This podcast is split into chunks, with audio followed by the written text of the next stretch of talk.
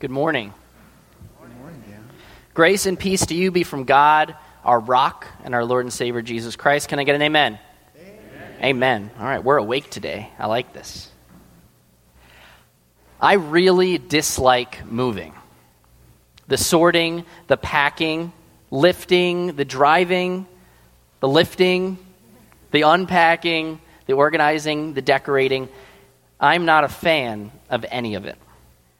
I have moved five times in the past five years, and even as I talk to you today, I'm preparing to move yet again in a few short months for my internship year in Ohio. Don't worry, I'm not leaving just yet. Just as I start to feel comfortable, though, in the city, it's seemingly always time to prepare for the next big move, the next big transition into something else. Moving is just something that we have to do in life, it seems. We move because we go off to college, or we're starting a new job, or maybe we're moving to start a family, or we need even more space for our family, or maybe we move because our kids are all grown up and we just don't need all that space anymore. Or we move because we need a community that can fit our everyday needs. In the midst of a move, or a change in life, we can find ourselves torn. Sitting on this bridge of transition, deciding whether to stay close to where we feel comfortable or to cross to the other side. Fully immersing ourselves in this newness of a situation that is ahead of us. The water is rushing below us, with each end of the bridge beckoning. And there is an opportunity to turn back. We cannot take that job we could stick it out one more year. But there's also a chance to move forward. But as we know, that's not always as easy as it sounds. Less than two years ago, I was preparing to move to Philadelphia, a scary new city. This was to pursue my call to ordain ministry and attend seminary. I was leaving a city that I grew to love, Buffalo, New York. I was leaving friends and colleagues who I, would, who had, I had grown with for th- over three years and a full time position that was offered to me in the private sector. I had a life in Buffalo. But it was time, it was time to cross that bridge and transition into the a new situation that was full of the unknown and the unpredictable.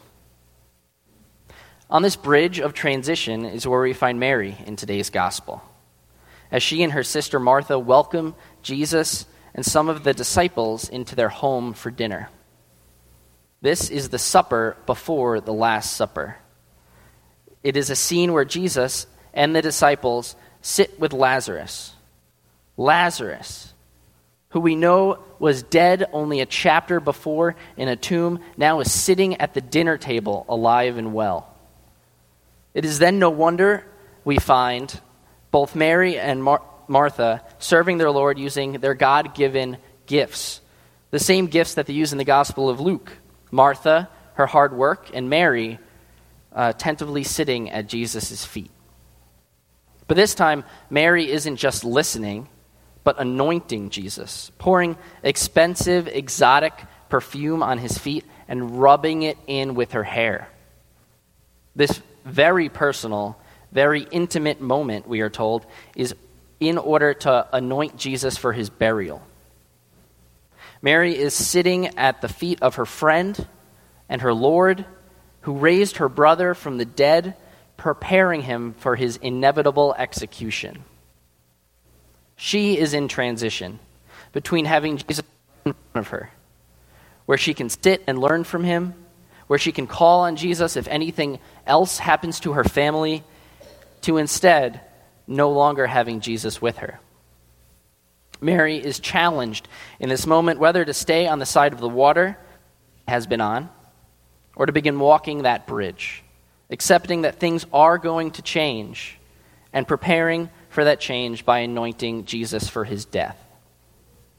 To do so, Mary pulls not from the bottom shelf, but instead chooses some high quality stuff to anoint Jesus with. Not only that, but she filled the house with fragrance, using an entire pound of the perfume, which I can imagine filling the nostrils of everyone in the house. And that was not something that could easily be ignored. This is the equivalent of using an entire can of Axe body spray and not expecting anyone to be mad about it. But it wasn't the smell that upset Judas, it was the cost of this extravagant showing. Judas questions Mary's decision to waste all this perfume that could have been used uh, to then be sold uh, to give money to the poor. 300 denarii to be exact, which is a full year's wages for a field worker. Today, that is the equivalent to a full year's wages for a minimum wage worker who is straddling the poverty line. About $12,000 that is no small sum of money to be able to give to the poor. And so Judas freaks out when he sees Mary wasting all of this valuable that could have been used for good works in his community. The author of John puts in his own interpretation of what this means. He explains, He, Judas, said this not because he cared about the poor, but because he was a thief. He kept the common purse and used to steal it. What he used to steal what was put in it. Well, we can agree Judas isn't the winner of the award for the best disciple. I'm not convinced that this outcry was totally sinister.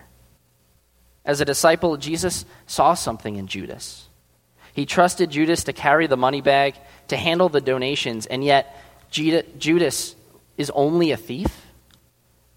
I'm not convinced. But instead, I think in this situation, he is really looking to get the biggest return on investment for this perfume. And dumping it on Jesus' feet was counter to his ministry plan. Jesus and Judas didn't see eye to eye in this moment. And Jesus shuts his argument down, telling him to, to leave Mary alone. We have two disciples Mary and Judas, two visions of how to serve God's ministry. One by anointing God, God's Son for his own funeral, the other by feeding and clothing the poor and the naked. Both Mary and Judas are servants of Jesus, but are at different levels of accepting what is to come. Judas is content with the status quo of feeding the hungry and clothing the naked, but Mary Mary is looking towards Jesus' death, forward, ahead, ultimately to his resurrection.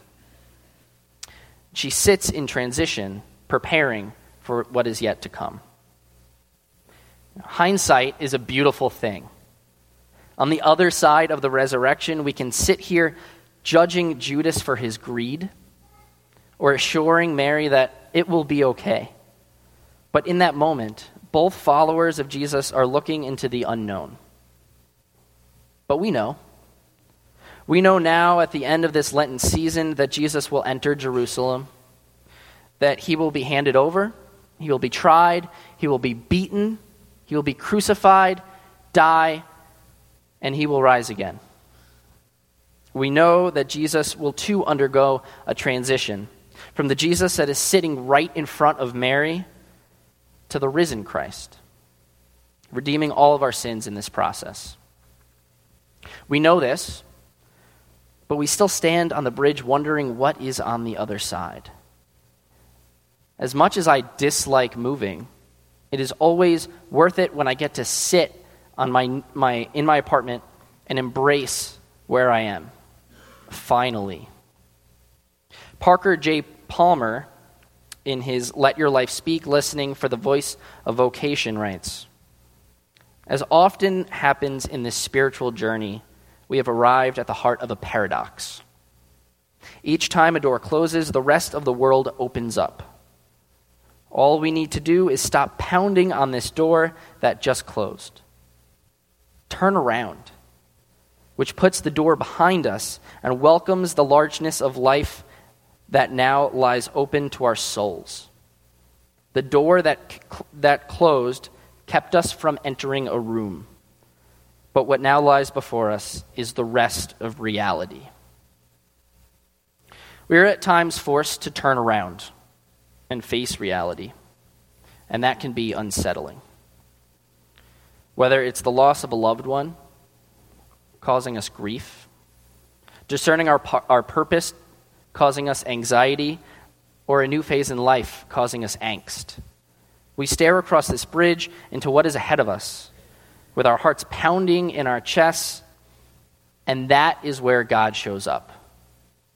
In this unexpected place where we feel the most out of our element, this is where God shows up. Just as God showed up unexpectedly nailed to a wooden cross. Christ is with us during these transitions, standing on the bridge with us and letting us sit at his feet as we prepare for what is yet to come. It's a scary thing to embrace change, to start something new. But know that through all things, grief, anxiety, angst, and joy, Christ is with you. Amen.